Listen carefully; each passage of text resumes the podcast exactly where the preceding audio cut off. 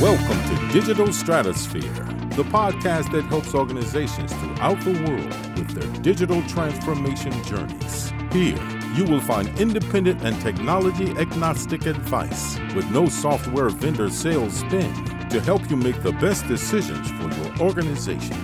Whether you are in the process of selecting technology, in the midst of your transformation, or trying to get your initiative back on track, Digital Stratosphere provides expertise and best practices to help. Go live is one of the most important milestones in any digital transformation. But how do you know if you're ready and well prepared for your go live?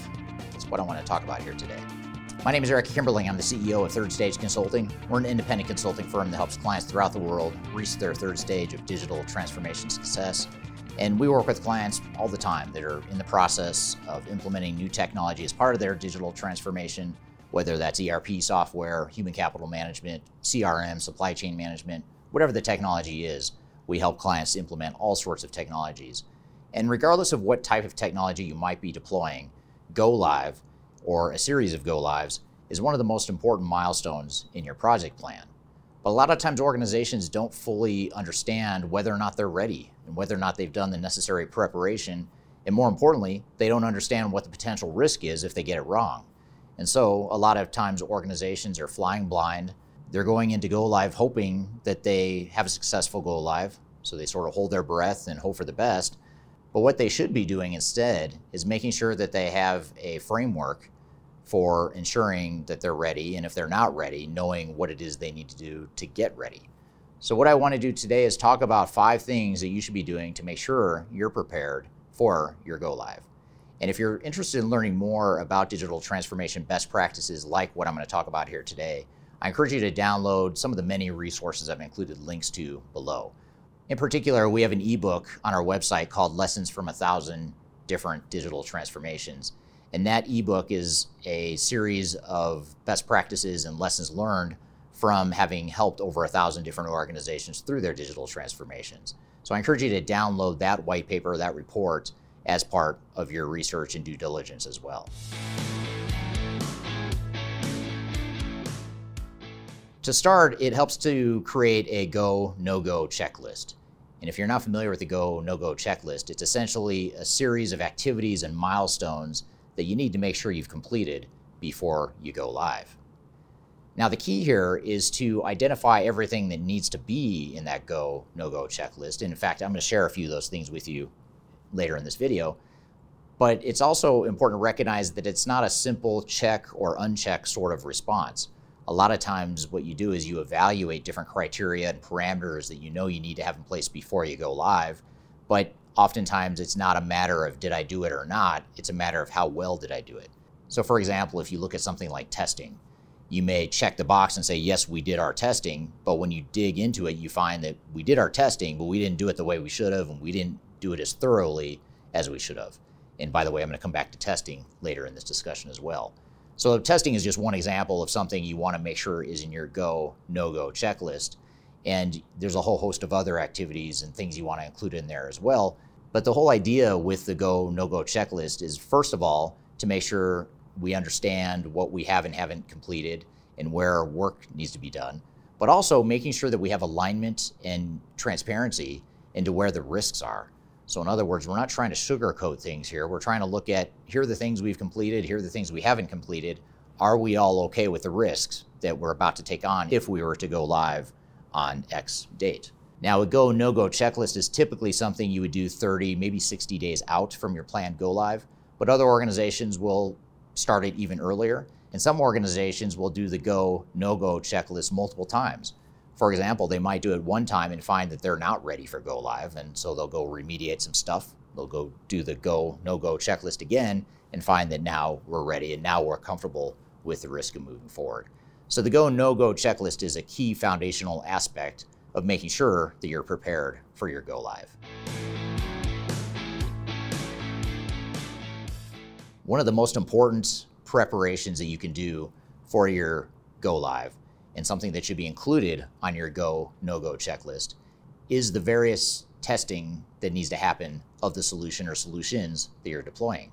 In other words, you want to make sure that the solution you're about to roll out is tested not only from a technical perspective, but also from a functional and business perspective. So, for that reason, there's multiple phases and multiple iterations of testing. Typically, your first phase of testing is going to be the more technically focused testing to make sure that the way the software is configured works for an individual transaction or an individual myopic business process within an end to end process. Once you've done that technical testing, then there's a sort of integration testing that looks at more end to end processes. It looks at not just one transaction or one piece of a workflow, but it looks at an entire end to end business process workflow, ensuring that the data and the workflows within the system work from a technical perspective. And then finally, and perhaps most importantly, is a user acceptance testing, or as it's sometimes often referred to, conference room pilots. And this is where the rubber meets the road. This is where we've said the technology works. We've tested it technically, we've done the integration testing. Now we've got to test to make sure it works for the business, make sure that we've thought through the different scenarios, the different exceptions, the different things that we do every day in our operations that we want to make sure we've tested in the system. And inevitably, when we go through these three phases of testing, which by the way, each of these phases of testing oftentimes has multiple iterations of just that phase of testing, but as we go through these three phases, we're typically doing so with a series of test scripts. We're documenting the results of the test scripts. We're documenting where the problems are, where the breakdowns or uncertainties are, and we're figuring out how to address and fix those problems. So when it comes to preparing for go live, we want to make sure that we've thoroughly tested the system and really mitigated that risk of having a material operational disruption at the time of go live, which by the way is a key reason why so many transformations fail is because they didn't fully test the solution. They didn't test it from a business perspective, and they didn't consider all the different scenarios that they need to consider as part of their transformation. If you are trying to achieve digital transformation success, turn to Third Stage Consulting Group. Third Stage's independent and technology agnostic consulting team helps clients define their digital strategies, select the right software, and manage their implementations. With offices in the US, Europe, and Australia, our team helps the world's most forward thinking organizations through their transformation pitfalls and risks. Whether you are embarking on an ERP, HCM, CRM, supply chain management, or any other digital transformation, contact Third Stage Consulting to see how we can help you reach the third stage of transformation success. Learn more about us and download independent reports, videos, and other best practices at thirdstage consulting.com.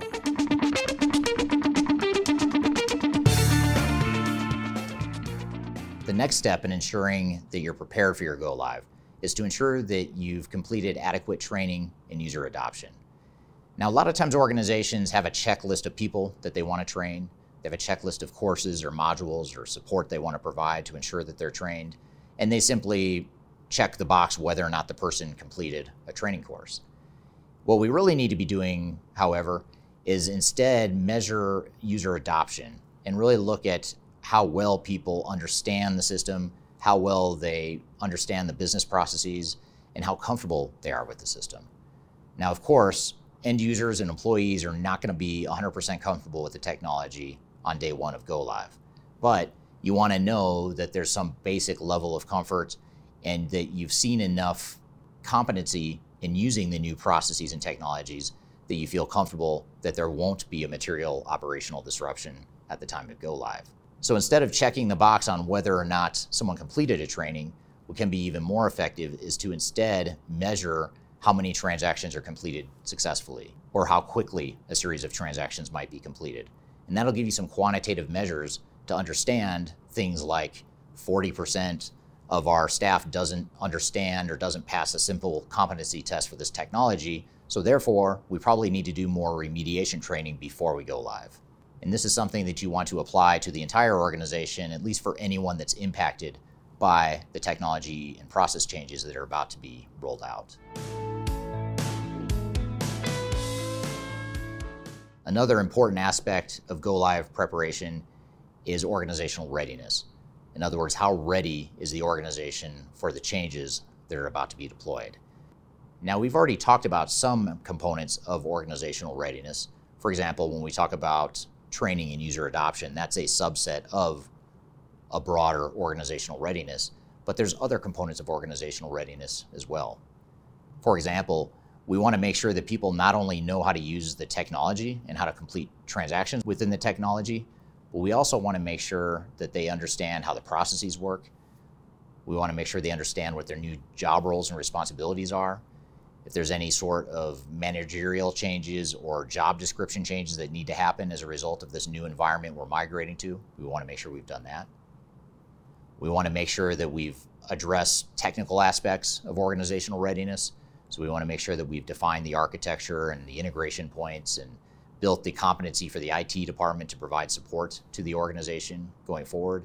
We want to make sure that we have support people within the business that can help people during go live and after go live, help them use the system better, and really just make sure that we have that safety net laid out to the organization so that we're ready for the go live. And when there are curveballs or speed bumps along the way, we have a plan to address that, and we have the organization ready for the change.